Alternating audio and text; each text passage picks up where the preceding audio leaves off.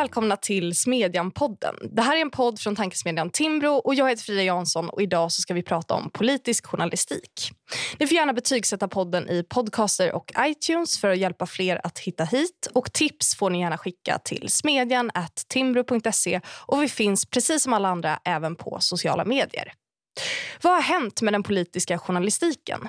Från att ledarskribenterna varit de stora politiska rockstjärnorna är det nu de politiska journalisterna som är hetast. Hur har den politiska journalistiken utvecklats de senaste åren egentligen? Och har skjutjärnsjournalistiken ersatts av hemma hos-reportage och långa, nästan skönlitterära skildringar av spelteori?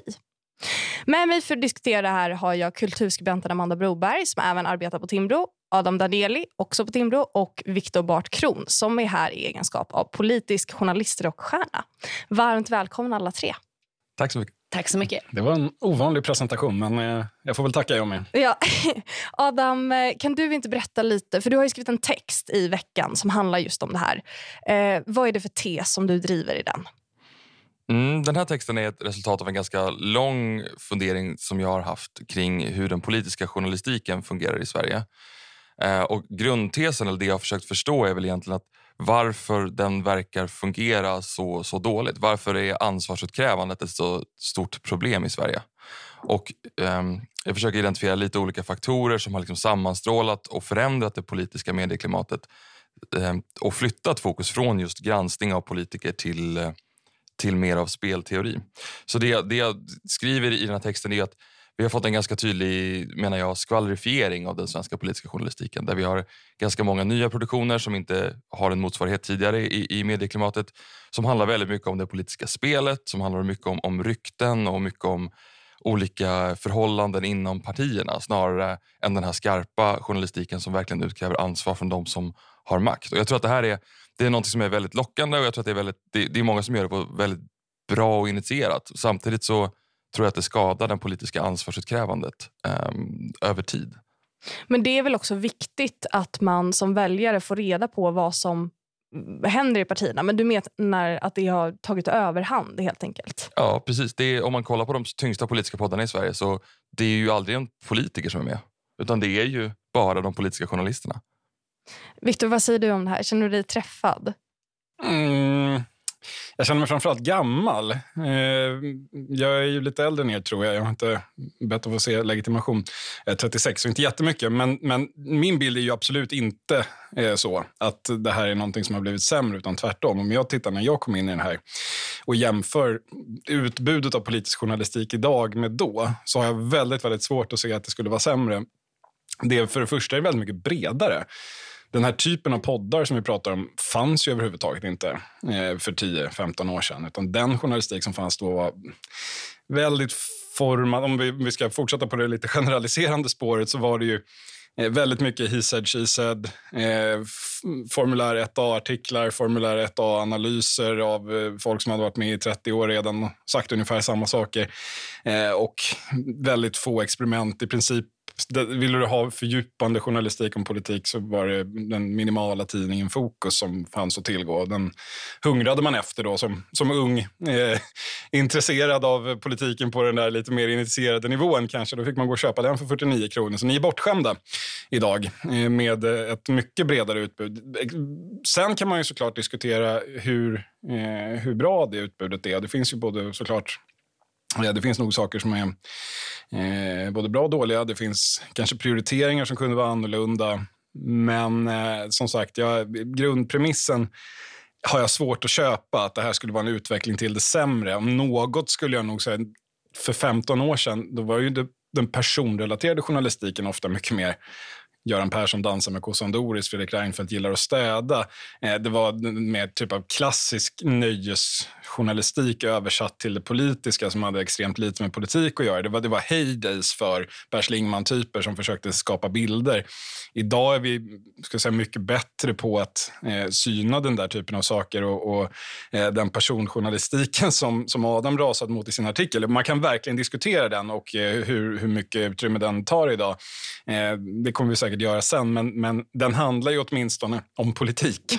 Den handlar ju om politiker som pratar om andra politiker, om, om eh, faktiska frågor och positioner eh, och partiers relation till varandra. Det har ändå bäring på saker som händer i Sveriges riksdag. Sen kan man absolut, som sagt, man kan diskutera var tonvikten ligger. Men, men jämfört med att Fredrik Reinfeldt gillar att städa för, för femtonde gången i, eh, i en kvällstidning eh, som jag kommer ifrån eller för den delen i TV4 eller vad det nu än kan tänkas ha varit. Ja, min bild är att det är bättre idag, absolut. Men sen kan vi säkert diskutera förbättringsområden. jag tycker ändå att det var en vass politisk eh, kommentar när Göran Persson dansade med kossan Doris till låten Jag vill bestämma, jag vill bestämma allt. Det, det hade sin charm kanske, men det, ja. Men eh, Viktor, skulle du definiera dig själv som politisk journalist?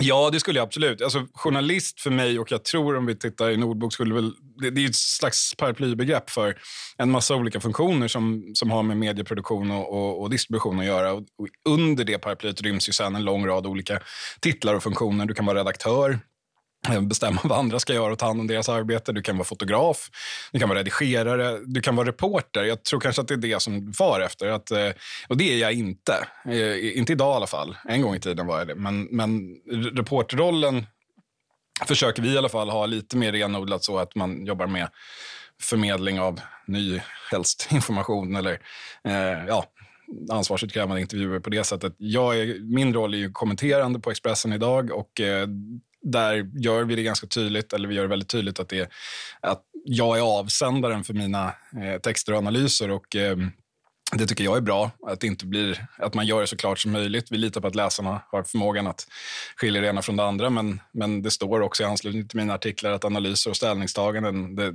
det är skribentens, inte någon officiell linje från tidningen.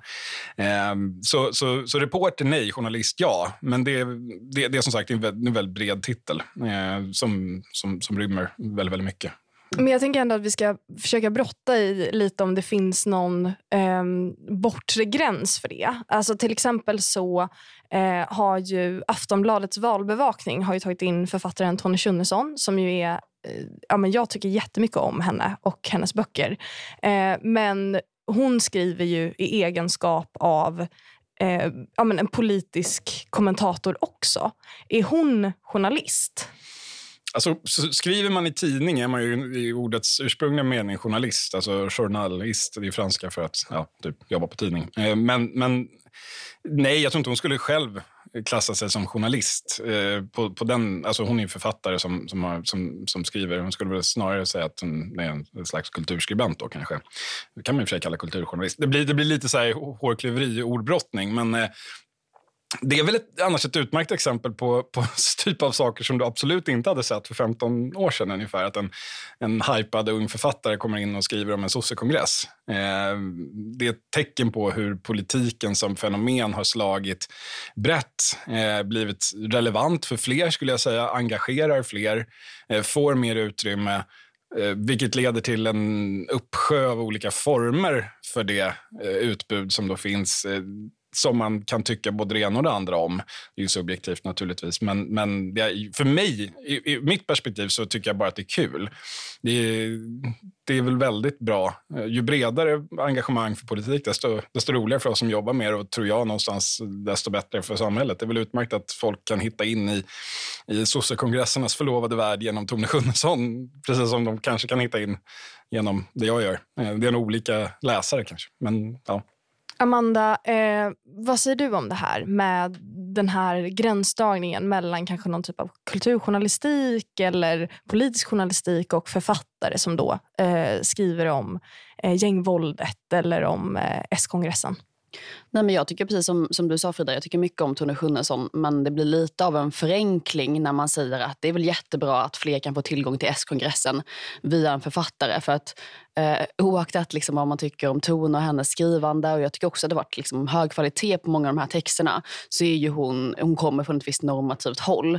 Nu vill inte jag vara tjejen på Timbro som tycker att eh, kulturjournalistiken är för vänster. Men, eh, men Eh, jag tycker liksom någonstans, jag tror hennes första text, det var ju stilistiskt helt briljant, men då skrev hon om sitt politiska uppvaknande under Göteborgskravallerna. Och rubriken var typ, eh, jag ville skrika på snuten, jag ville vara stenen. Det här är ju liksom stark revolutionsromantik. Eh, och jag tror liksom att det är klart man kan säga att det här är kulturjournalistik och eh, folk borde förstå att hon kommer från ett vänsterhåll. Hon sa själv att hennes debutroman var en marxistisk roman, vilket jag tycker är väldigt kul. Men, men någonstans så kanske man inte kan ha liksom tillförlit till att kidsen, om man får säga så, gör den distinktionen. Alltså i en tid där journalistiska liksom, genrer hela tiden suddas ut mellan varandra så tror jag att eh, man kanske inte alltid gör typ din, Viktors, väldigt tydliga distinktion mellan är någon reporter eller journalist, ledarskribent eller kulturskribent. Eh, och, och, där finns, liksom, utan att vara för mycket vän av ordning, med liksom ett mått av källkritik. Om journalistiken är till för att granska makten och det är bra att fler engagerar sig och förstår politik, då kanske man får se lite mer problematiserande på att en person som är uttalat väldigt, väldigt vänster eh, bevakar politik eh, inför ett val. Ja, Eh, alltså, så kan man ju se det, men, men, det, men du, du utgår ändå från att det finns gatekeepers här som, som skulle då upprätthålla någon form av ordning i människors informationsinhämtning. Jag tror inte att det är så som medielandskapet fungerar. Kidsen, eller ens min generation, eller till och med den över, konsumerar ju liksom inte tidningar eller eh, politisk information på det sättet att man går in. Man går inte in på aftonbladet.se och klickar på fliken Eh, politik och så läser man, bildar man sig sin uppfattning inför valet på det viset. Och Sen så vill man läsa om kultur, då klickar man på kultur och så, ska, så blir man upprörd om det står något om politik. Det funkar ju inte så. Utan information, texter, videos, poddar, det, det, det kommer till konsumenten i ett helt annat typ av flöde idag. Och att då försöka upprätthålla de här väldigt tydliga distinktionerna. Det, man kan göra det, men det blir ganska smalt och ganska internt. För det är, det är, precis som du först är inne på, nej, den här distinktionen som jag gör mellan att vara reporter och att vara kommentator, så den är inte heller superrelevant för, för den breda gruppen läsare. De, de, de läser en text. Eh, förhoppningsvis ser de att det, att det finns en tydlig avsändare och utgår från det, men de bryr sig nog föga om vilken titel jag använder. Eh, men samma sak gäller där. Alltså, om, om inte, den som är intresserad av vad Tony Schunnesson har att säga kan ju ta del av det på andra sätt annars. Så kan ju, mm, jag tror att den stora kanalen för väldigt många unga väljare kommer vara TikTok och Instagram eh, i det här eh, valet. Där personer som de lyssnar på eh, yttrar uppfattningar, någon form av analyser med sina utgångspunkter. Eh, om någon av dem gör det i Aftonbladet så finns ju åtminstone chansen att de snubblar vidare in på en artikel som handlar om något annat. Jag vet inte, jag kanske är överpositiv här, men, men det, jag, jag, jag har svårt att se att man skulle kunna återskapa den där goda ordningen där, där allt eh, kommer i en foll och människor konsumerar eh, sin samhällsinformation på, på ett korrekt 1900-talssätt. Det, det, kommer inte komma tillbaka dit. Snart kommer jag börja gorma om att det är ett demokratiskt problem eller någonting. Men, ja. Men, men kan man inte ändå tänka sig att man har lite olika roller? Om man till exempel är ledarskribent, då går man kanske inte in i ett ämne förutsättningslöst. Och det kanske inte heller är poängen eftersom man driver någon typ av op opinionsjournalistik eller man försöker driva eller bilda opinion. Medan man som politisk journalist kanske har den ambitionen att gå in i ett ämne förutsättningslöst och kartlägga det. Om man då tar det här exemplet med Coronakommissionen och Peter Wennblad som ju breakade det på Svenskans ledarsida. Eh, finns det något problem med att man gjorde det just på en ledarsida, Adam? Eller är det så, lite som Victor antyder, att det, det den här uppdelningen är lite gammaldags? Ehm, ja, den är ju det rent deskriptivt. Men, men det ni beskriver är ju egentligen ett, ett journalistiskt klimat som lite grann har kantrat åt ena hållet. Jag, jag, menar, jag har inget problem med att, att den här författaren eh, ska skriva valbevakning. Det är väl utmärkt om man gör det och, och liksom kan gestalta den typen av av perspektiv också. Frågan är ju, är det någon som ju inte gör det på S-kongressen? Alltså är, det, är politikerna rädda för journalister? Är det bara Janne Josefsson som liksom har den, den grejen kvar? Eller är allting bara liksom att beskriva någon slags väldigt abstrakt skeende där stora mängder människor eh, utvecklar liksom vandringssägner? Jag tänkte på eh, slaget vid Lycksele som jag tror att ganska många här känner till. Jag tror att vi vet mer om det än vad man gjorde 92. Jag vet mycket för... om det för att min pappa var stämmordförande på det slaget. Så det det ja, okay. Jag har inte Totalt fått informationen, jag har fått den via andra källor. Jag tror att det har skapats lite grann, och det här kan man ju säga så här, oh, det, det, är ju lite att säga, oh, varför är inte människor så som det var på 50-talet? Eh, men eh, att vi vet så mycket om det och att det har skapats massa politiska vandringssägner, det tror jag är lite grann ett resultat av att vi har en journalistik som tillsammans, som använder väldigt mycket andra typer av källor som inte går kanske till politikern själv utan man pratar runt väldigt mycket med med eh, olika personer i de politiska lägen och så utvecklas det någon slags symbios där man skapar föreställningar om att saker är på ett visst sätt. Och jag, menar, jag tror att man underskattar nog väldigt mycket hur mycket politiken influeras av journalistiken. Om man inte tänker sig att, för jag menar, partierna influeras ju oerhört mycket av de analyser som, som kommer ur... När man, pratar med, man har pratat med väldigt många anonyma eh, källor i ett parti och pekar på att det finns den här konflikten. Skogen och landet, slaget vid Lycksele, eh, Wykmanfalangen, killarna och tjejerna, vad det nu är. Det här Mycket är ju sånt som har skapat... Ja, det Så, men det, det, det här är ju också något som är skapat symbiotiskt och jag tror att det har tagit ett väldigt mycket större, väldigt mycket större plats. Sen kan man säga att... Du menar att det blir som en självuppfyllande profetia? Ja, Ungefär. precis. Att, att jag menar, det, det är väldigt få i de här partierna som vet, som hade vetat om killarna och tjejerna. Eh, om det inte hade varit för att man liksom har beskrivit det som att det här är den viktigaste eh, Eh, dimensionen i, i hela partiet. Det har präglat hela partiet i ett decennium. Men jag tror man får tänka på en viktig paradox där också som faktiskt är liksom, där man får vara lite sympatisk med journalisterna och det är ju att det har blivit allt svårare att få tillgång till de absoluta makthavarna samtidigt som man har fått en ökad tillgång till unga och framtida makthavare. Och det är väl i sig liksom någonting som spär på den här skvallrifieringen. Att då blir det lätt att ringa upp en ungdomsförbundare som med största sannolikhet kommer ha en nyckelroll i partiet i framtiden, bakgrundsrata med den personen. Men problemet med det här är ju att i och med att de då politiska journalisterna är de nya rockstjärnorna så finns det ju en ganska hög sannolikhet att den här distriktsordföranden i Skaraborg blir ganska starstruck när till exempel Viktor ringer. Eh, och där menar jag att liksom ett viktigt element i journalistiken måste ju vara den här Janne Josefsson-skräcken. Fan, nu kommer Uppdrag granskning. Göm alla dokument. Eh, och Apropå demokratiska problem. exakt. Och hur mycket... Hur Nu mycket kommer Peter Wennblad, göm alla dokument. Exakt. Men hur mycket kan den finnas eh, om det är så att eh, partiledare och andra liksom, makthavare i partier hela tiden håller sig undan, kommunicerar via sina egna kanaler, inte svarar på frågor. Men det är jätte, jättelätt att prata med många unga personer som bara blir smickrade om en journalist ringer. Och det där tror jag liksom verkligen bidrar till en skvalifiering. För att om du pratar med unga personer i partier så kommer de prata om person och konflikt. Tyvärr inte så mycket om sakpolitiken för att de är helt enkelt inte några tunga aktörer i det avseendet. Men är det inte lite paradoxalt om man tänker, om man tänker på Adams tes då att så här, politiker eh, är inte längre rädda för journalister, det är inte längre det här gömma alla dokument. Och hur kommer det sig då att det är så många makthavare som är otillgängliga, som kanske säger nej till att vara med i Agenda? Alltså om politikerna inte är läskiga, varför går de inte bara dit och ställer upp på de här hovreportagen då? Men de behöver ju inte det. Alltså det är det som är hela poängen och det är ju ett, ett liksom seriöst journalistiskt problem skulle jag säga. Uh om de kan kommunicera alla sina budskap via... De behöver inte göra någon Erlander-tv liksom, som du skrev om i din artikel, Adam. Hans största bekymmer var att han liksom inte var gjord för tv. Men så tvingades han in i den här fruktansvärda intervjun. Idag, om någon inte är gjord för tv, då kan de vara gjorda för Instagram. Nej, tyvärr. Men där, alltså, där måste du ha helt fel. där. Det, det, det är alltså, tv i valrörelsen är helt centralt fortfarande. Det finns eh, mycket bra data på det. Alltså, du kan ju pröva att starta ett parti i sociala medier och se hur bra det går. Fråga Medborgerlig Samling eller Alternativ för Sverige. Det, det är inte lätt. Eh, det här, alltså att funka i tv i en valrörelse är fortfarande extremt centralt. Genomslaget är, går inte att mäta mot någonting annat. Du kan däremot kommunicera med dina närmaste anhängare på ett sätt som är ganska effektivt i sociala medier. Men det är absolut så att man vill ha eh, stormediernas eh, uppmärksamhet fortfarande. Men då det är inte säkert att det. Ja, i, i, i vissa format. Partiledardebatter, Mm. liksom Aktuellt på kvällen är fortfarande ett jättestort program. Däremot, jag pratar om uppdelningen i vem som är kulturjournalist kontra vem som Ah, skriver på en ledarsida och så. Alltså den här spalt, spaltuppdelningen i till exempel en tidning, den, Mm. den har ju flutit ut för, för läsarna på många sätt. Men däremot, de stora scenerna i svensk offentlighet finns kvar.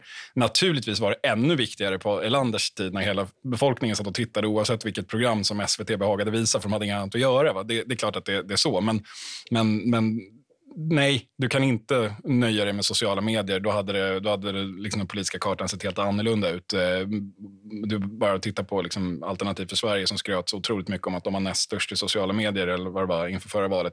0,31 procent. Ingen visste vilka de var. Eh, däremot Kristdemokraterna fick världens uppsving efter att Ebba Busch hade slagit igenom i partiledardebatterna. Så det där spelar visst roll. Eh, att man undviker Agenda, ja, alltså det är ju framförallt ett socialdemokratiskt Det är ju de som har hållit på med det på sistone. Det är ju inte så att de andra partiledarna eller Jag försökte vara alltså, objektiv ja, men det i god kan, journalistisk anda. Eh, man gömde ju undan Stefan Löfven efter bästa förmåga eh, under lång tid och eh, sen har man av någon anledning som går lite över huvudet på mig fortsatt agera ungefär på det sättet med Magdalena Andersson trots att man, jag ser inte att man behöver det på samma sätt om jag uttrycker mig lite diplomatiskt.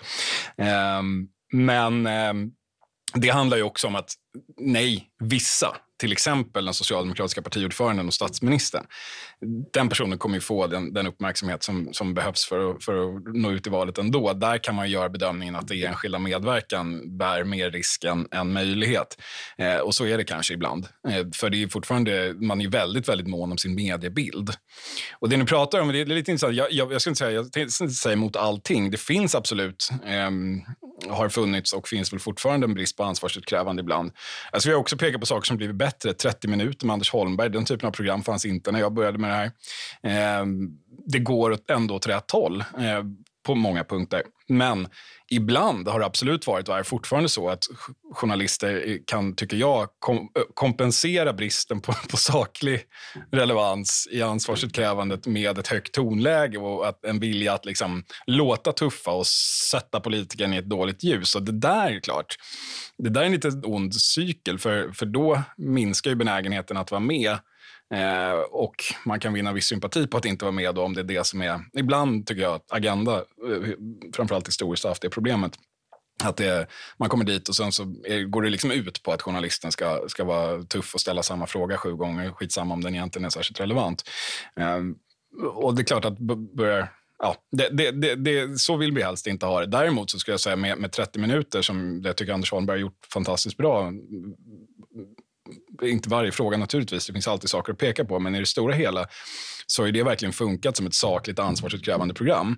Och där är det svårt att säga nej. Och de, de kör ju hårt på det. Nu har, när de inte, Magdalena Andersson inte vill boka in sig, nej, men då går de ut och talar om det. Och sen kom, så ökar ju trycket och det är klart att undviker ett sånt sammanhang, då ser det inte särskilt bra ut. För alla som ser det ser att det här är ett bra, det här är ett relevant journalistiskt format på en, på en bra tv-tid.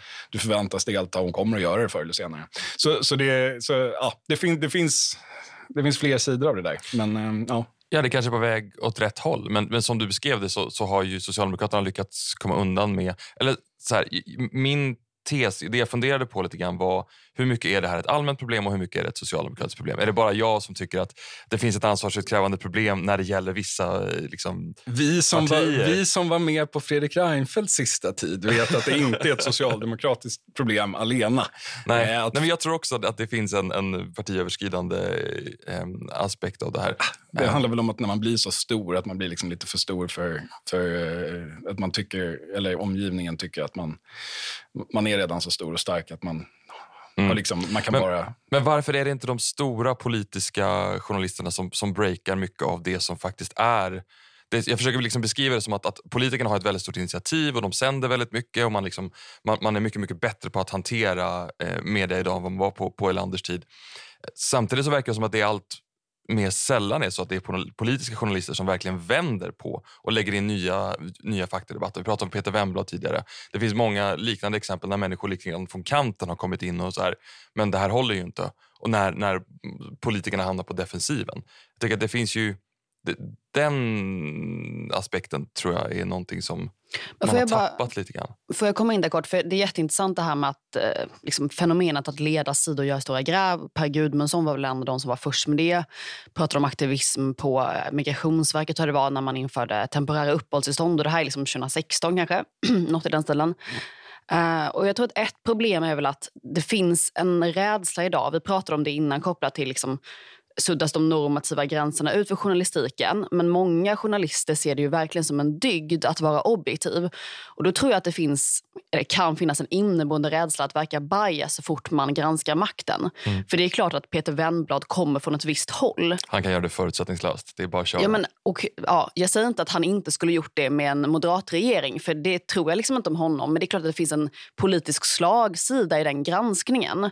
Och där tror jag att det på ett sätt blir svårare då eh, för journalister. Då kanske det är lättare att analysera, spekulera i vad kommer, vem kommer ha makten i framtiden snarare än att gå till läggen och verkligen kolla eh, vilka papper har inte lämnats ut till Coronakommissionen.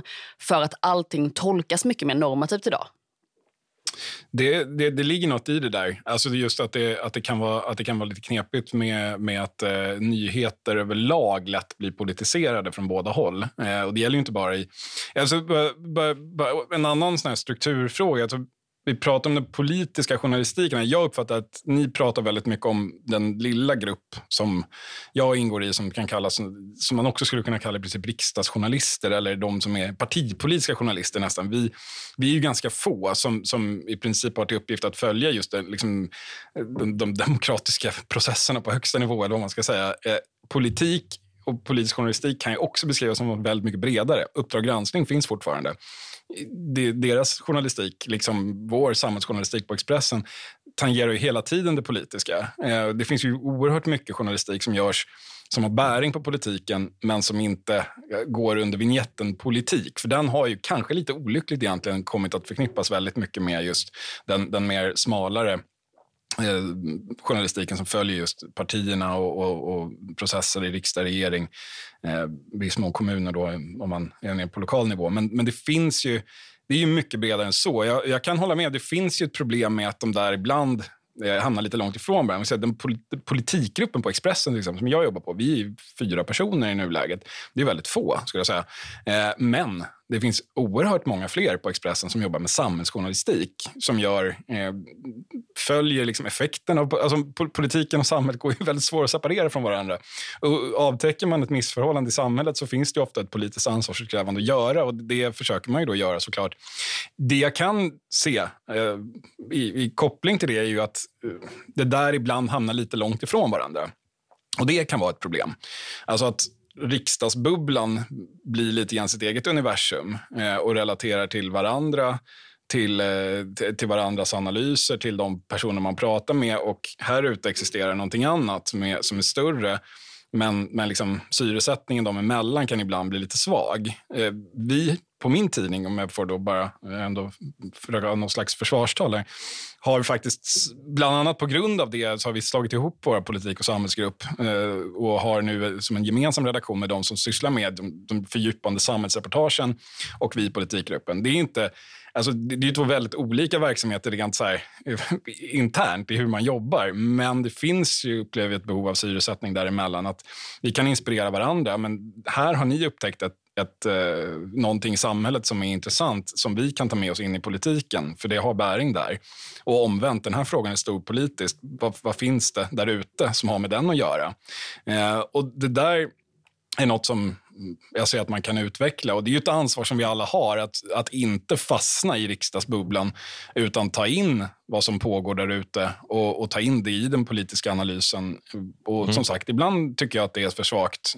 Jag, gör, jag försöker göra vad jag kan för att det inte bli så, men det, det, ja, det, det, det, risken är reell och effekten finns där. Men vi jobbar på att det inte ska vara så. Ja, det finns ju en strategi som, jag vet inte hur gammal den är, men som har utvecklats som resultat av det här. tänker jag att, jag menar, Visst, man har samhällsreportage och, och liksom granskning som kanske börjar längst ner i samhället och som liksom riktar udden uppåt. Och så har man liksom den här väldigt elitfokuserade journalistiken som är liksom rent politisk, som handlar om riksdagen. De, mest, de flesta beslut, och det har ju den här regeringen om inte annat använt sig av, fattas ju någonstans däremellan. Och det blir ju det här att det faller emellan. Jag menar, vem, vem granskar polisen till exempel? Det, det är en sån mm. grej som jag funderar på i åratal varför man inte gör någonting. Men det är så här, enstaka missförhållanden uppdagas ju av, av journalistiken som är liksom längst ner och på högsta nivå så är det så att vi styr inte polisen för att vi har ju inte den, den, den politiska makten är inte koncentrerad på det sättet. Och däremellan finns liksom ett lite grann ett dike eller svart hål och jag menar i coronatider så kan man verkligen säga så att det finns ju inget instrument för regeringen att någonsin fatta ett beslut själv utan det är bara att, att skjuta neråt mot... För att jag menar, det... det politiska ansvarsutkrävandet kan man ju bara välja bort genom att skriva in i förordningen att, att det är Folkhälsomyndigheten istället för regeringen som fattar besluten. Det där är ju ett, ett, ett, ett journalistiskt problem med den den svenska modellen. Absolut, jag håller med. Det, det, det, Men hur, hanterar, hur hanterar man det då? Ja, det är, det är en utmaning, verkligen. Eh, och det är bara att titta på, på corona-historien som ändå varit ganska dominerande i två år. Eh, den är ju svår att få grepp om för jag skulle säga, reportrar av alla schatteringar som mm. försöker granska den just för att ansvaret hela tiden är delat, utluddat. Är det regionerna? Är det, är det myndigheten? Är det staten? Vem är egentligen som... Jag tycker kanske personligen att man har varit för dålig på att eh, konstatera att det ändå är regeringen som styr eh, på gott och ont och, eh, beroende på vad, vilken typ av nyheter det handlar om. Men de har ju själva gjort sitt bästa för att det inte ska vara tydligt. Men, men det är också ännu tydligare i många andra länder än vad det är i mm. Sverige. Vi har, så så det, det, det, liksom det, det är per definition strukturellt luddigt med mm. ansvarsutkrävande i Sverige. Och det, det är klart att det, det försvårar ju den här typen av hårt ansvarsutkrävande journalistik också. Och hur ska man ens göra i ett system? Menar, vi, vi, har en väldigt märklig myndighetsstruktur i Sverige där myndigheterna är, är självständiga men styrda. Eh, ja. och där de, de kanske mäktigaste exekutiva beslutsfattarna i Sverige är ju människor som inte är politiker utan det är ju liksom höga, eh, höga tjänstemän på myndigheterna. Och de kanske man måste tänka om lite grann kring. Att där har vi funnits en väldigt... menar, vi har ett jätte högt förtroende för till exempel polisen eller för Folkhälsomyndigheten. Men där finns det nog ganska mycket att, att titta på. För att, att fråga Micke Damberg varför polisen funkar så dåligt. Ja, det är ju liksom, som man har gjort gång på gång på gång. Det kommer man liksom aldrig komma framåt med. Men om man tittar lite grann under det och, och på den makten som finns i själva myndigheten. Där är det ju liksom fri hopp och lek. Där finns det ju ingen som har koll. Och då är vi lite grann förbi den här liksom, yttersta politiska eller partipolitiska, eller vad vi kallar den, journalistiken och det blir ett mer generellt mm. journalistiskt bekymmer. För det är ju en fråga som, som berör alla som sysslar med, egentligen med samhällsjournalistik i någon form, kriminal, eh, mer allmän reporter. Alltså det, det här stöter nog alla på. Mm. Och, och eh, det, det är också svårare att eh, ska vi säga, bygga ett engagemang kring, eh, kring ansvarsfrågor, alltså från läsarnas håll, när, när, när det är strukturellt och inte personligt. Det, det är svårare att ta till sig och, och, det är väl också ett problem på, på något sätt. Eh, och vem är, vem är det man jagar när man jagar ett, ett systemfel? Det, mm. det, det kan vara den, det man borde göra, men det kan också vara ganska trögt. Jag tänker på en sak bara med resultatet av granskande journalistik och ansvarsutkrävande. Och en del i det tänker jag är att dreven idag på ett sätt är mycket kortare än vad de var för bara fem eller tio år sedan. Om man tar... Eh, det är Lila... Nej, vem är det? I ordförande Persson som har den här... Det är Lila Frivalds. Laila Frivalds, precis. Laila Frivalds, ja. Försvarsminister. Känns så hemskt om jag skulle säga fel. Nej, men när hon har den här episka maningen på några journalister som står i hennes trappuppgång. Var hon inte justitieminister då? Hon var det mesta. Hon var på... Hon var... Ja, förlåt, Amanda. Ja, fortsätt. Eh, och då har de liksom stått i hennes trappuppgång. Jag tror det här har att göra med någon lägenhetsaffär, att hon har fått en lägenhet under vissa... Hon har ombildat sin hyresrätt till bostadsrätt, vilket på den tiden var väldigt kontroversiellt inom socialdemokratin. Ja, och hade kampanjat för att människor inte skulle göra det. Det var väl det som var motsägelsen. Ja. ja. Men hon, då säger hon till de här journalisterna, ni står utanför min dörr, ni kränker min familj, skäms ni inte? Är det någon av er som är stolt över det ni gör just nu? Eh, och, och det där tycker jag, även om man lär sig, jag tror det är Anders Pilblad som skrev den här boken för några år sedan, Drevet går, när man hör om liksom allt från eh, statsråd i den första alliansregeringen som hade haft svart städhjälp. Det finns ju otal exempel på Toblerone-affären är väl också ett så. Där liksom, eh, det är absolut så att oegentligheter har förekommit men drevet verkar pågå i evighet och evighet. Om man tar Strandhäll nu för eh, några månader sedan med de här kronofogdenräkningarna och andra liksom, saker som har uppdagats. Det kändes som att det drevet bara försvann. Liksom. Det blir inga ringar på vattnet. Och Det där tror jag också försvårar. För det, så här, drev är ingen bra sak, men jag tror att många, om man kallar att avgå någon form av konsekvens av ansvarsutkrävande så tror jag att många gjorde det för att dreven var längre och mycket hårdare och då blev pressen för stor. Men där har man väl lärt sig. Jag tänker på både AKB och, och hur man behandlade Juholt. Jag tror att man har förstått att där har man gått för långt i den här sensationsjournalistiken. Eh, och den blev, det blev inte ansvarsutkrävande, det blev, det blev någon slags annat. Och det, menar, det finns ju en risk att man då gör tvärtom och att vi idag är alldeles för eh, att man inte håller personer ansvariga. Jag tycker kanske generellt att man borde då dreva mer mot, eh, mot många som har politisk makt och inte låta människor komma undan med helt uppenbara... Eh, liksom, att bara försvinna från, från rampljuset. Um, men drev också kanske kring rätt saker. Precis som du säger finns det ju kanske en punkt. Gud, jag känner mig så moralistisk. Men det finns ju liksom en punkt när det kanske övergår i verkligen liksom personliga påhopp. Alltså den typen av... Just för att det är så knutet till personen. Ja, men många har man inte också fått en idé om att alltså många spelar ju ganska mycket på det här personliga kortet. Att så här, vi är bara människor, vi som är statsråd och sådär. Vi har, vi har, det är klart att man har familj och jag menar, det är ju inte en, en del av den politiska granskningen. Och jag menar, om de drabbas är det väldigt, väldigt problematiskt. Men många har ju också lite grann försökt göra sig till offer för att de själva har gjort anspråk på att vara viktigaste makthavarna i samhället och samtidigt inte kan ta hand om sin privatekonomi. Det går ju inte ihop och där måste man ju liksom kunna hitta en, fin- någon slags mellanväg. mm, Men det finns en aspekt i det där som jag ändå vill flika in. Alltså både Anna Kinberg Batra och Håkan Juholt föll ju till slut på internt krypskytte. Eh, det är det som är den stora skillnaden tror jag. Eh, det är absolut att det var tuffare att stå emot ett drev i en tid när det inte fanns några alternativa röster och alla medier som alla tittade på sprang åt samma håll. Men där hade vi det, det var ju socialdemokrater som hela tiden höll liv i kritiken mot Juholt. Och det fanns alltid någon Thomas Östros som var ute och sa något, eh, något, något, något, kritiskt. Och det var någon som krävde en avgång här. Det var det som fällde Anna Kinberg till slut. Eh, när det inte finns det, när, när, när, en, när ett drev så här, inte får det gensvaret internt, då, det är då, upplever jag, det, det då tenderade att tvärda. Titta på Ebba Busch till exempel. Där ju, jag vet att de har varit väldigt kritiska till den. Eh, apropå att det inte alltid är politikredaktionen som, som, som äger alla frågor. Där har, var det ju en granskning som Expressen hade om eh, eh, hennes husaffär då, som sen tog den ena turen efter den andra. Hon dömdes ju till slut för, för grovt förtal, eh, vilket ju är en, eh, eller var det förtal? Uh, låter osagt. Jag tror det var grovt. Hur som helst, det är ju en händelse som i sig hade kunnat leda till en ohållbar situation om det hade funnits personer i Kristdemokraterna som hade lyft att det här var väldigt, väldigt problematiskt och till exempel krävt att hon skulle avgå. Eh, det var ju inte det. Det, alltså det, det var ju det var en, e, ett enhälligt uppbackning kring, kring henne som, oavsett vad som hade hänt där och om hon hade gjort fel eller rätt. Och då är det så här, ja, Kristdemokraterna är ju en fri organisation att välja sin egen företrädare. Det finns ju inget, inget i sak som säger att hon skulle avgå för att hon var dömd för det här.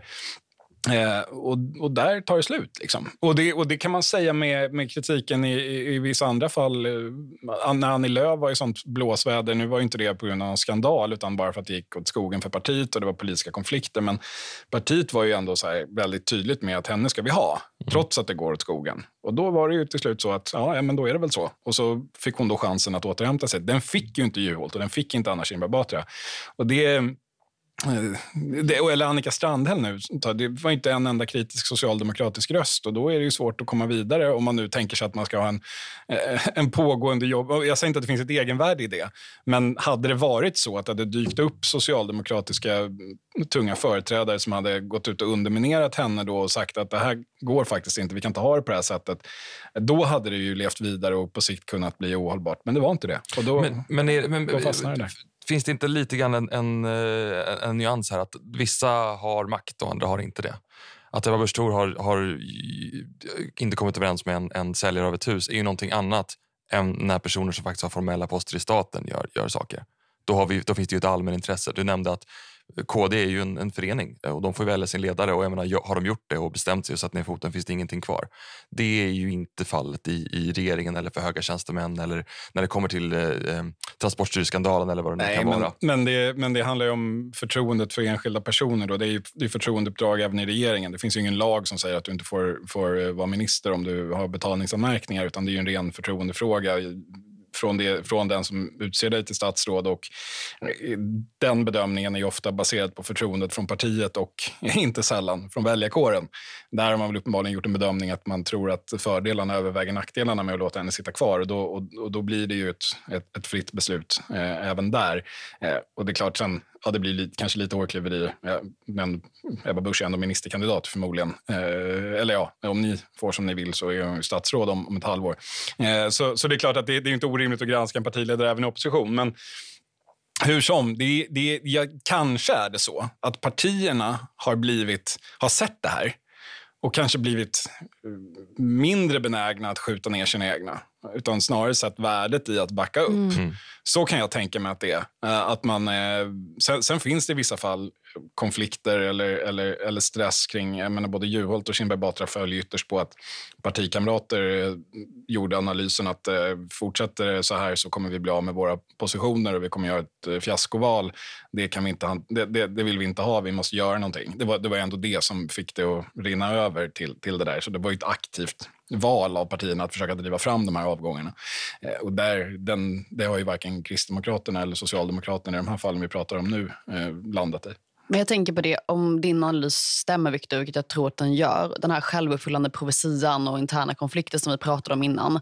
Riskerar inte det att göra läget mycket värre i framtiden med den typen av liksom AKB Juholt-affärer eftersom så många är involverade i liksom interna strider och har så starka stakes och intressen i det? Det vet ju ni säkert bättre än jag med tanke på era partikopplingar. Men, eh, det, Vi säger det, ingenting. Nej. Nej, men det är klart. Och det här kokar väl någonstans ner till där den här diskussionen börjar och, och din text där, Adam. Att liksom, jag ska inte sitta här som Torbjörn Nilssons försvarsadvokat, men även om jag tycker om honom. Så, så det är klart att här kommer ju den här typen av mer skvallrig personjournalistik som ni kallar det in. Det var ju människor som, som sköt ner Anna Kinberg Batra och det var människor som sköt ner Håkan Juholt och de gjorde det av ett syfte, vilket var det? Det här är ju ändå så här, partier är ju någonstans eh, en massa människor som försöker komma överens om olika poster. Det är ändå så här, någonstans själva grundfunktionen. Eh, och om de inte gör det så blir det konflikt. Eh, och om de gör det så leder det också till någonting. Vem är det som sitter var och vilka förutsättningar har den personen att göra? Vilka förväntningar finns det på den? Det är ju, rätt gjord är ju inte den typen av journalistik irrelevant alls utan snarare ganska klargörande för ja. om man vill förstå vad det är som, som, som får saker att ske och inte. Ab absolut, om vi nu ska ta eh, den här personen som du nämnde. Så jag menar, det, det finns ju en väldigt stor det handlar inte om en kritik mot den här typen av journalistik. Jag menar, du beskrev ju magasinet Fokus till exempel som ju är, har varit stilbildande. Problemet är väl att det är väldigt många som har tagit efter det och gjort det till sin grej trots att man inte är Torbjörn Nilsson. Det är väl snarare Torbjörn Nilssons liksom ganska dåliga kopior som är, som är problemet. Att det, det liksom har gått en trend i att man vill skriva på det här sättet och så klarar man inte riktigt av det och så blir det varken hackat eller malet.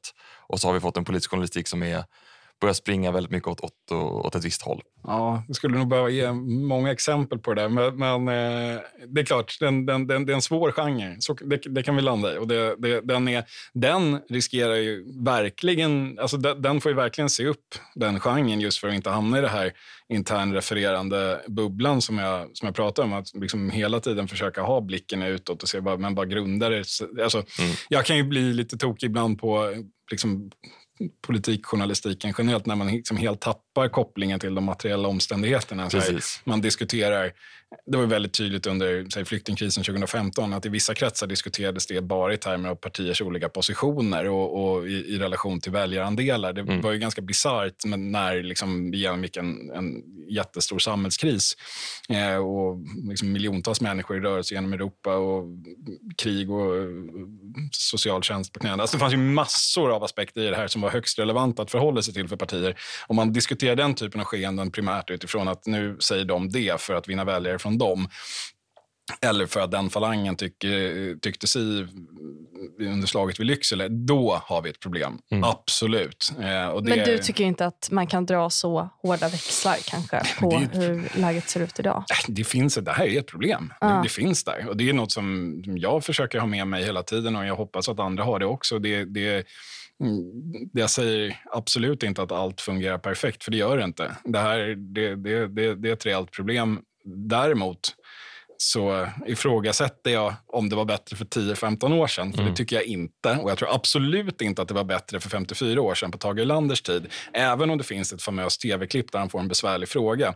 Så den tiden präglades ju, så vitt jag vet, så gammal är jag inte, men av en, polit alltså en politisk journalistik som var extremt subjektiv i sina utgångspunkter ofta. Där tidningarna hade mycket tydligare politisk färg och agenda. Där alla var Peter Wennblad då. Även, alltså, med stor respekt för det han gjorde. Och jag tycker inte alls att det är något problem att, att en opinionsjournalist gräver. Snarare borde fler göra det. Jag tycker Anna Dahlberg på min tidning är ett utmärkt exempel på en opinionsjournalist som alltid tillför någonting till samhällsdebatten. Självklart med en slutsats, men det är fortfarande eh, värdefullt att läsa även för den som inte håller med om slutsatsen.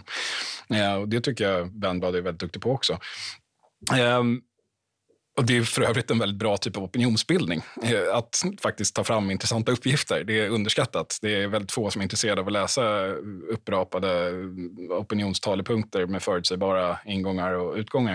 Eh, det är bättre att försöka tillföra något, något annat. Men ehm, det, vad var jag? Vad, började, vad var frågan? Ja, men jag frågade om det var så att man inte kan dra så stora växlar på det. men- att, det ändå, att man ändå ska vara optimistisk och att det går åt ett rätt håll. Ja, det men, alltså, det stämmer tycker, att jag, man- men alltså, se, man kan välja att se det positivt. Alltså, det finns otroligt mycket bättre utbud, större utbud. Det finns, jag tror att det finns fler bra saker idag. Det är mycket möjligt att det också finns fler dåliga saker eftersom det helt enkelt finns fler saker. Det finns mycket, det fler blommor som blommar i den politisk-journalistiska rabatten nu än det var förut. Och det, I grunden beror det på ett eh, antingen uppvaknat eller bara identifierat bredare intresse än vad de som tidigare var gatekeepers trodde. Eh, både från unga, från medelålders och från gamla. Och, och det i grunden är väldigt positivt tycker jag. Eh, och det ger ju utrymme för även saker som man kan tycka är lite konstiga. Eh, Ja, vi får väl se lite grann vad konsekvensen blir nu när det blir valrörelse. Eh, ni, ni har pratat om ett, ett sätt att och, eh, på något sätt tolka det politiska skeendet och, och, och ha någon som skriver skönlitterärt på kultursidor. Det är ju ett utmärkt sätt Eh, om det finns ett annat sätt också. Men jag tror att vi kommer att få se en valrörelse där... Alltså public service är ju extremt nojiga för att ta ställning. Eh, och att faktiskt eh, verka att man kommer ut på, på någon specifik sida. Och då blir man ju feg som journalist. För då blir det jättesvårt att ta, ta eh, och, och faktiskt göra de här ansvarsutkrävandena som, som, som krävs. Så jag menar, vi har ju också en debatt som handlar väldigt mycket om institutioner just nu. Att så här, vi, vi har ett narrativ i Europa om att eh, de liberala institutionerna är väldigt hotade. Och då blir det, finns det också en risk att man blir lite så samhällsbevarande. Att man som journalist är lite så, men ska vi verkligen kritisera den här ordföranden för det här universitetet eller vad det nu kan vara? För det är ju ändå, det här kan vi dra, liksom, vi kan se att det här är liksom en förlängning av en annan tanke. Och då, då, då tror jag att man eh, tappar lite grann. Och jag tror att public service i, det, i den här valrörelsen kommer väldigt intressant att följa. För att de har ju som sagt en, ett enormt inflytande. Eh, men kommer också att påverka väldigt mycket om, om man faktiskt vågar eh, ta ut svängarna där det finns väldigt mycket berättigad granskning och kritik och ansvarsutkrävande. För att nu måste vi ha med de högsta makthavarna i Sverige i de här stora programmen. Det kan, vi kan inte ha en mandatperiod till eller en valrörelse där, där man eh, tillåts ducka på det här sättet. Jag tänker bara snabbt inflik kring det här med om man vill göra ett gräv som avgör en valrörelse. Om man tar valstugereportaget 2002. Men då var det inte de högsta makthavarna som man pratade med utan det var ju gräsrötter i valstugor. Och det säger också ganska mycket om liksom, hur Jag tror att det kommer bli mer så följa Mattias Karlsson när han eh, stryker en skjorta och hämtar sina barn och att uh, ordförande Persson när han sitter och lägger ut texten än kanske valstugereportage. Men Men. Adam, har inte Viktor gett ett jättebra exempel på att det inte behöver bli så? Med till exempel Anders Holmberg, 30 minuter, där man kanske har tagit en position som, som är liksom eh, konfrontativ mot samtliga partier. Alltså Mm. Det kan ju också vara ett sätt ur det. Att man, att man är rädd för att inte verka objektiv och därför utsätter man alla partier för samma mangling. Alltså Ja. finns, det inte, finns det inte någon... Det är klart att det där är väl det, är väl- det, är väl det tydligaste exemplet på... Jag menar, man har ju i princip tagit formatet och så har man gjort det till tv.